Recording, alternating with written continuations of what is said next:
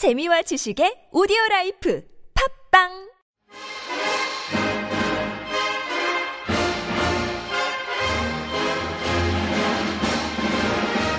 네, 여러분 반갑습니다. 보드카 먹은 불곰의 이희찬입니다. 체르노빌 원전 사고에 대해서 많이 들어보셨을 겁니다. 사고 현장을 탐방하고 돌아온 게스트를 모시고 인류가 만들어낸 인위적인 재난의 대표적인 사례로 꼽히는 체르노빌 사건을 파헤쳐 보도록 하겠습니다. 러시아를 소개하는 단 하나의 팟캐스트 보드카 먹은 불곰 17회를 시작합니다.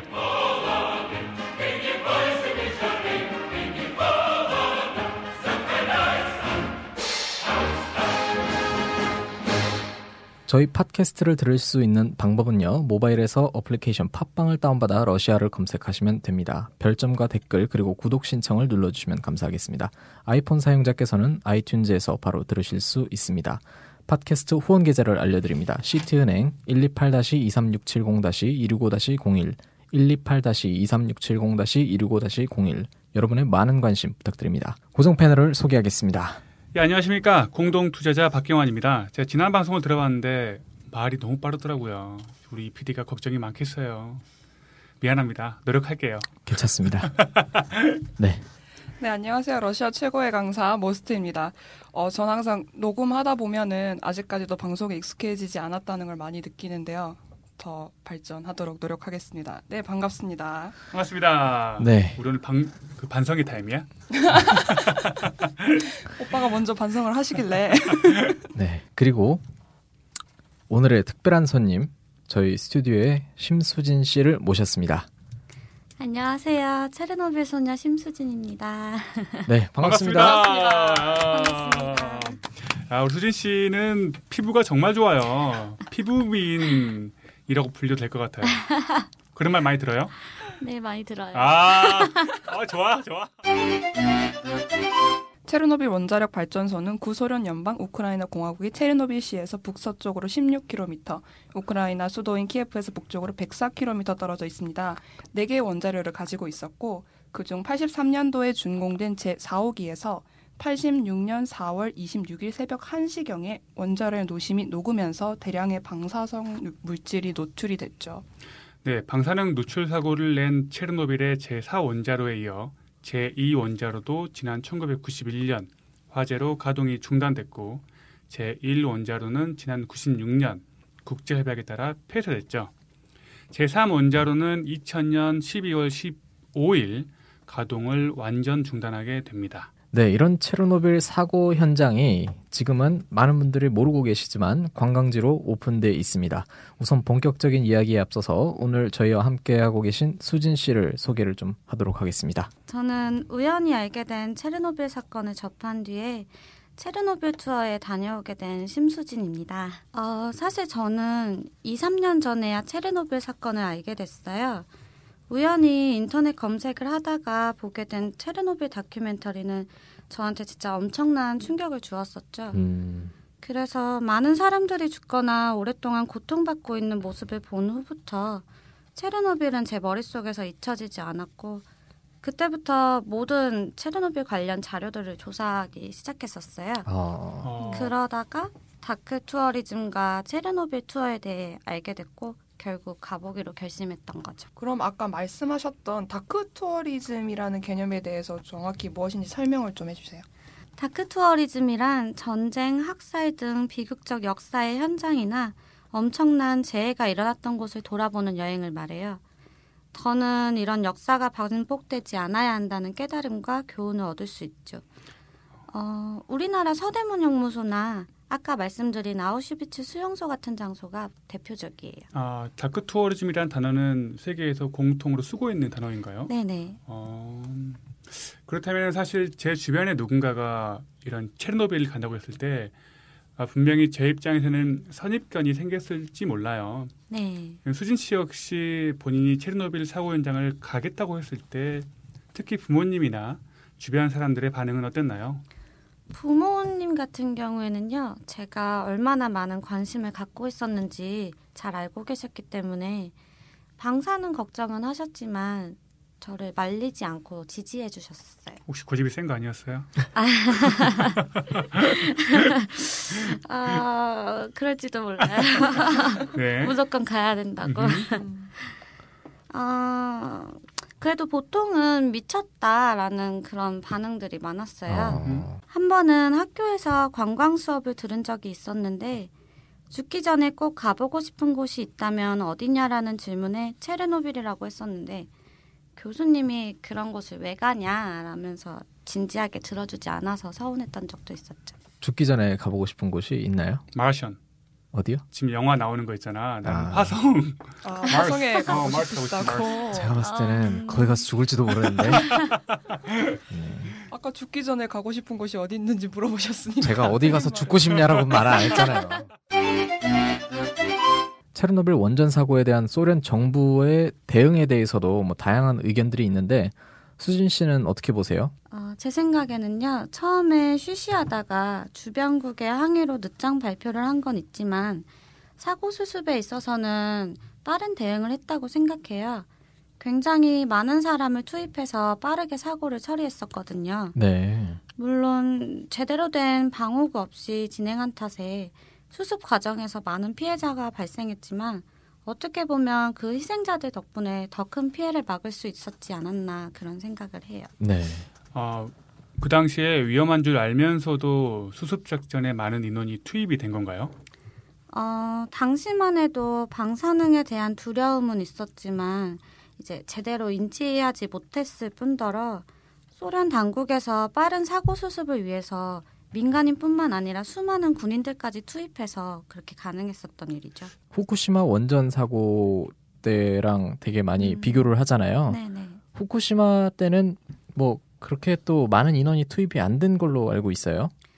아무래도 후쿠시마 원전 사고 때는 이제 이미 얼마나 위험한지 잘 알고 있었기 때문에 많은 인원을 이제 소련 때처럼 그렇게 투입할 수가 없었던 것 같아요. 네. 그 어느 게 더 옳다라고는 할수 없는 부분인 것 같은데. 그렇죠. 얼마나 네. 살리고자 하는 노력이 있었느냐로 평가를 받으면 되지 않을까 아, 네네. 싶습니다. 네. 우리나라와 달라요. 나 오늘 계속 정치적으로 할 거야. 오늘도 내일이 없는 건가요?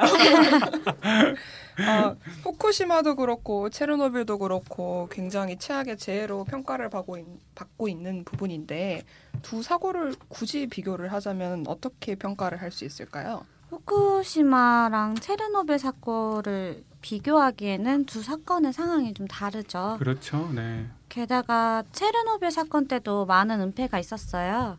그래서 후쿠시마도 마찬가지라고 음. 생각하는데 음, 인터넷에도 워낙 말이 다른 게 이렇게 많아가지고 그렇죠. 정확한 비교는 힘들 것 같고 네. 음, 다만 저희가 기억해야 할 것은 후쿠시마는 아직도 진행 중이라는 거. 그리고 바로 우리 옆에 있다는 거. 네. 어, 그 체르노빌 관광은 언제부터 가능해진 거죠? 2008년도부터 개방됐어요.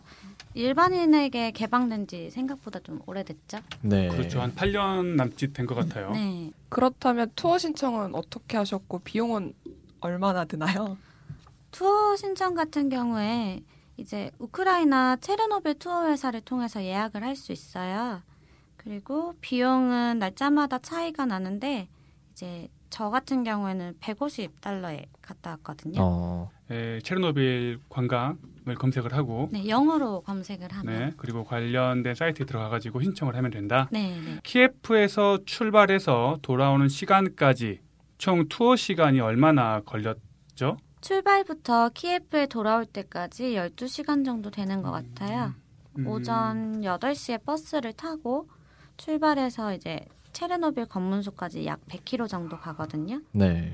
12시간에 150불이면 안 비싼 것 같기도 하네요. 시간당 거의 만 원꼴이니까. 아, 그리고 제가 음. 깜빡했는데 밥도 줘요.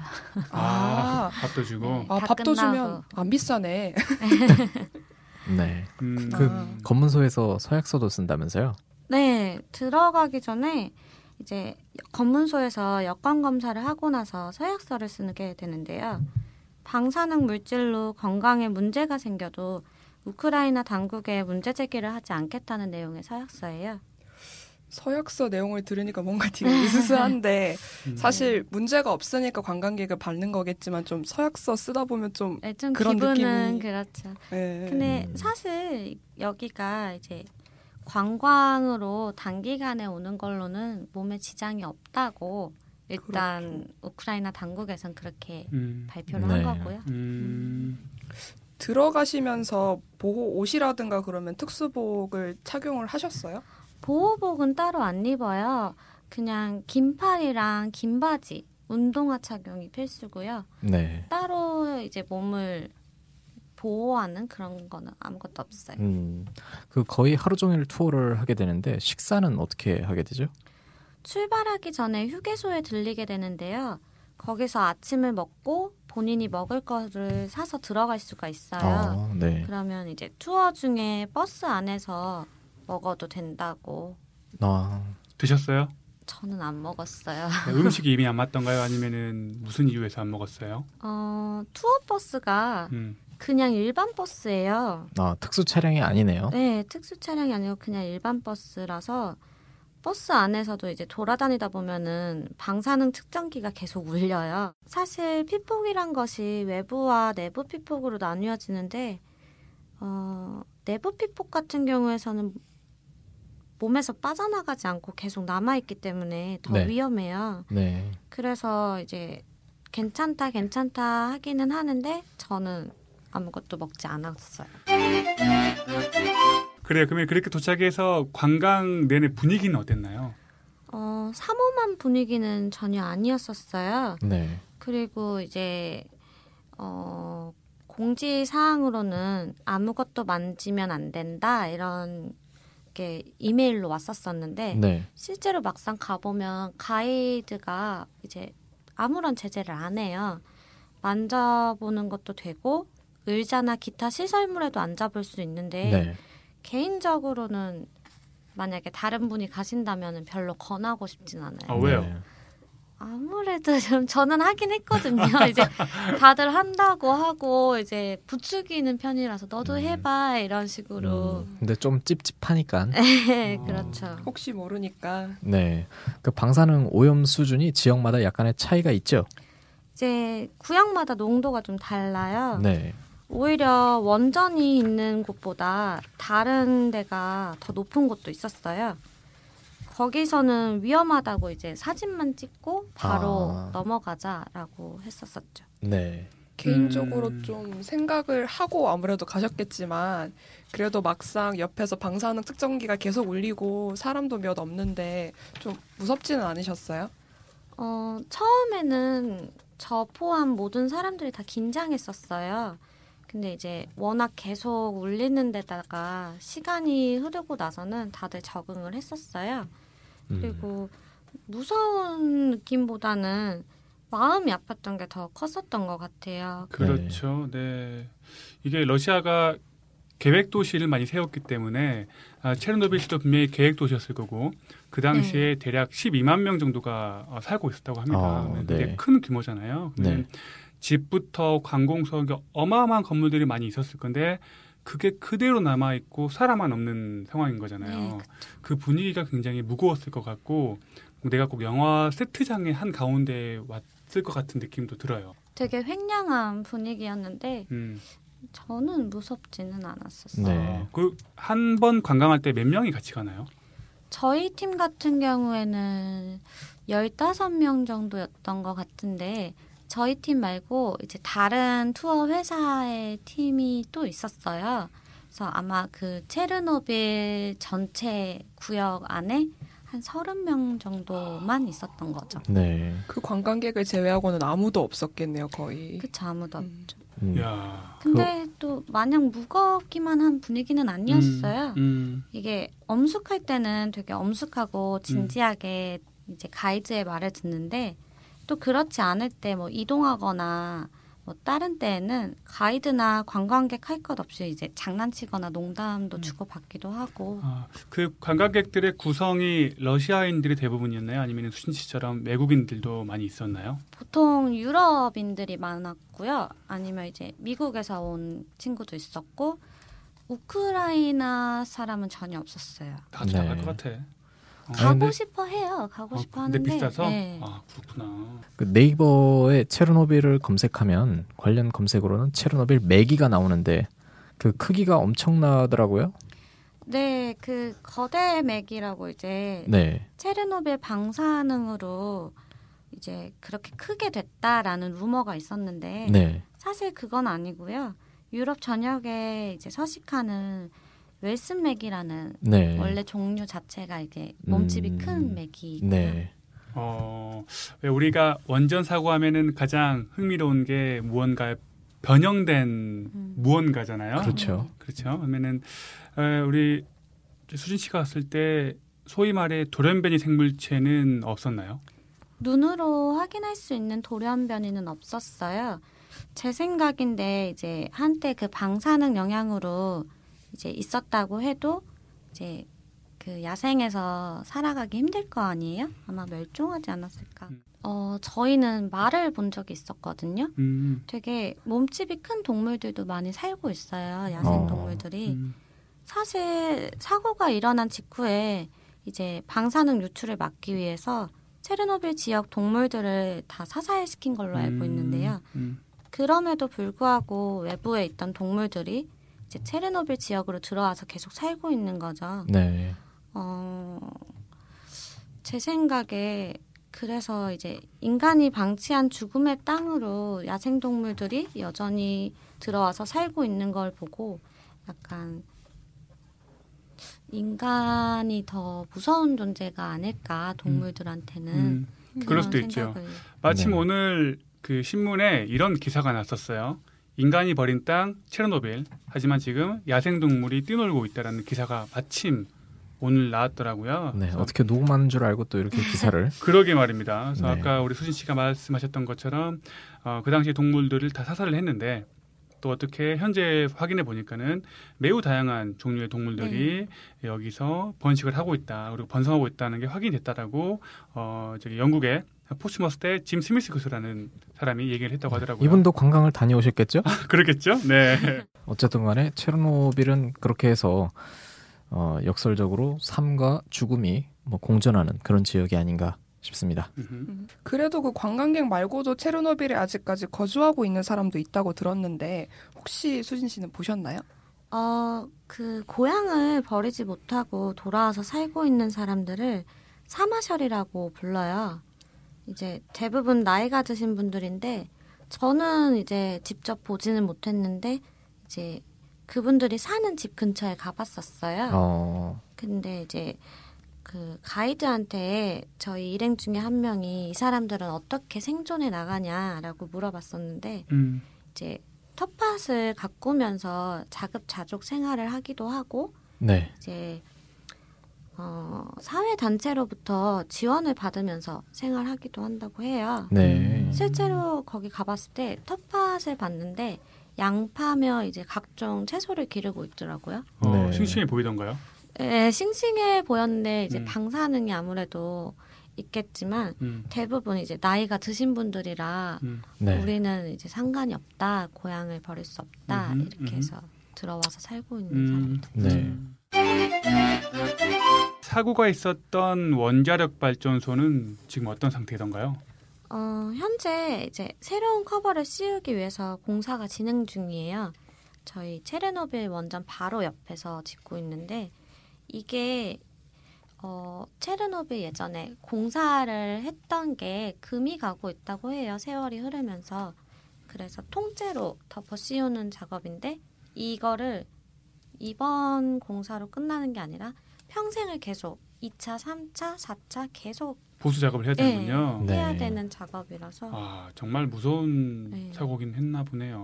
이 관광객들이야 뭐 한 번 가면 그만이지만 가이드는 거의 매일매일 출근해야 할 텐데 피폭 우려가 있지 않나요? 어, 저희를 안내했던 가이드가 1년 조금 넘게 일했다고 해요. 피폭 우려가 있 기 때문에 이제 시즌에 따라 매일 출근하는 시즌이 있고 네. 격수로 나가는 경우가 있다고. 어, 음. 그 월급은 좀 세지 않을까 싶기도 한데. 저희가 궁금해서 물어봤어요. 네. 이제 정확한 답변은 안 해줬는데 네. 이제 영어가 필수인 데다가 이런 부분 방사능 부분이 있기 때문에 좀 번다고 이렇게 아, 자랑하듯이 음. 얘기하더라고요. 음. 많이 벌어야지 진짜. 그 정도면 많이 벌어야 한다고 생각을 해. 매일매일 일을 갈 수 있는 것도 아니니까 많이 줘야 될것 어. 같긴 해요. 심지어 가이드가 되게 젊은 여성이었어요. 예뻤어요. 아, 예뻤어요. 여러분 예뻤답니다. 우크라이나 여자잖아. 미인의 나라잖아. 그래요. 수진 씨는 어때요? 체르노빌 관광의 기회가 또 다시 온다면 또 가고 싶나요? 아니면 한 번으로 만족을 할 건가요? 갔다 오고 나서는 또 갈 생각이 사실 없었는데 음. 지금은 이제 내년에 한 번 더 방문할 생각이에요. 음, 이제 우크라이나에서 만난 친구랑 다시 만나기로 약속해서 어. 내년에 다시 가기로 했는데 그 친구도 체르노빌에 관심이 되게 많아요. 이제 본인의 나라에서 일어난 일이잖아요. 네. 근데 아까도 말씀드렸다시피 이제 우크라이나 사람들은 비싸서 못 간다고 하니까 그 친구를 데리고 다시 방문할 생각이에요. 어, 아 그리고 수진 씨의 체르노빌 방문기가 여행에 미치다라는 네이버 포스트에 소개가 된 적 있다면서요? 어, 네네. 어. 이제 페이스북 여행에 미치다에 제가 올린 사진을 보시고 이제 관계자분께서 네이버에 올리고 싶다고 연락이 왔었어요. 그래서 여행 중 쓴 글이라 많이 미흡하긴 한데 지금 10만 명에 가까운 분들이 많이 읽어주셨네요. 아. 하지만 다소 설명이 부족했던 부분도 있었고 자극적인 소재인데다가 이제 사진 한 장이 논란이 되면서 악플을 좀 많이 받았던 아, 어, 아. 무슨 사진이었어요?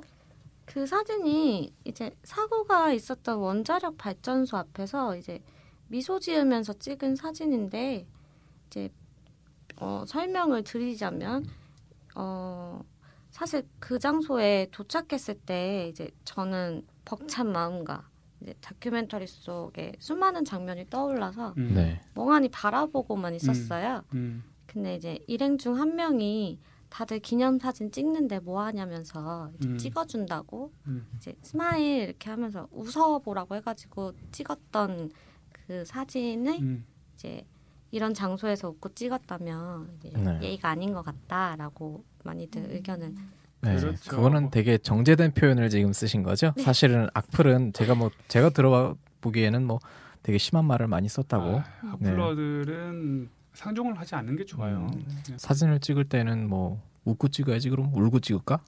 그그 얘기 하신 분들이 있었어요. 그래, 나 가서 선플 남겨줄게요. 가서 악플 다 악플을 아니, 내가 다 아니. 반대 눌러줄게. 음. 이상한 사람 진짜 많아요. 네, 음. 그분들은 다행이에요. 저를 만났으면 제가 고소했을 텐데. 네. 어, 네, 어쨌든 체르노빌 이후로 다양한 기회와 어떤 새로운 경험들을 계속 하고 계신 것 같은데 얼마 전에는 dark tourism이라는 제목으로 강연도 나가셨다면서요? 와, 아 사실 강연 같은 경우에는요 이제 여행 오픈 세미나에 이제 참석한 적이 있었는데 네, 항상 이제 아름다운 여행만 소개된 기억이 있어서 네, 떠나기 전에 제가 먼저 제안을 했었어요.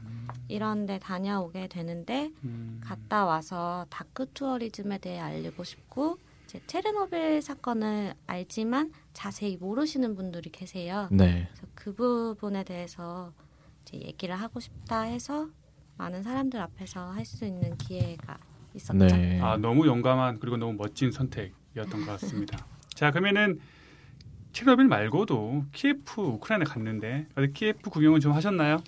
네, 당연히 했죠. 이제 음. 여기저기 많이 돌아다녔어요. 어, 특히 이제 파스텔 톤의 색감이 예쁜 성당들이 되게 많았거든요. 네.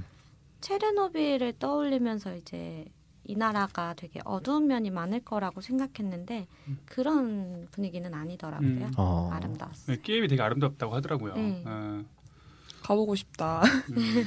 물가도 되게 싸요. 물가도 싸고 가보고 싶네요, 진짜. 음, 확실히 제가 느낀 바로는 모스크바와는 좀 많이 달랐어요. 어, 음, 여러 가지 면에서 달랐는데 어, 생각나는 건 이제 모스크바에서는 인터넷에서 하는 말과 다르게 이제 좀 치안이 괜찮다고 느껴졌었거든요. 개인적으로 키예프가 좋아요, 모스크바가 좋아요. 저는 키예프입니다. 아. 그렇군요. 우크라이나는 이제 평소에도 주변에 군인들과 경찰들이 되게 많이 돌아다녔거든요. 아. 이제 모스크바보다는 좀 더 낙후된 느낌을 받았었는데 대신 사람들은 되게 순수했던 기억이 있어요. 뭔가 이제 모스크바에서보다 더 다정다감하게 하고 순박한 그런 아, 모습이 아. 있었어요. 네. 아무래도 지금 우크라이나가 좀 어수선하잖아요. 네, 그렇죠. 그렇죠. 네. 그래서 아마 군인과 경찰이 좀 많지 않았을까. 그 저희가 모든 게스트들에게 하는 질문이 있습니다. 네. 수진 씨는 꿈이 뭔가요? 꿈이라기보다는요, 제가 목표가 있는데 네. 이제 체르노빌에 관해서 제가 강연을 하잖아요. 네.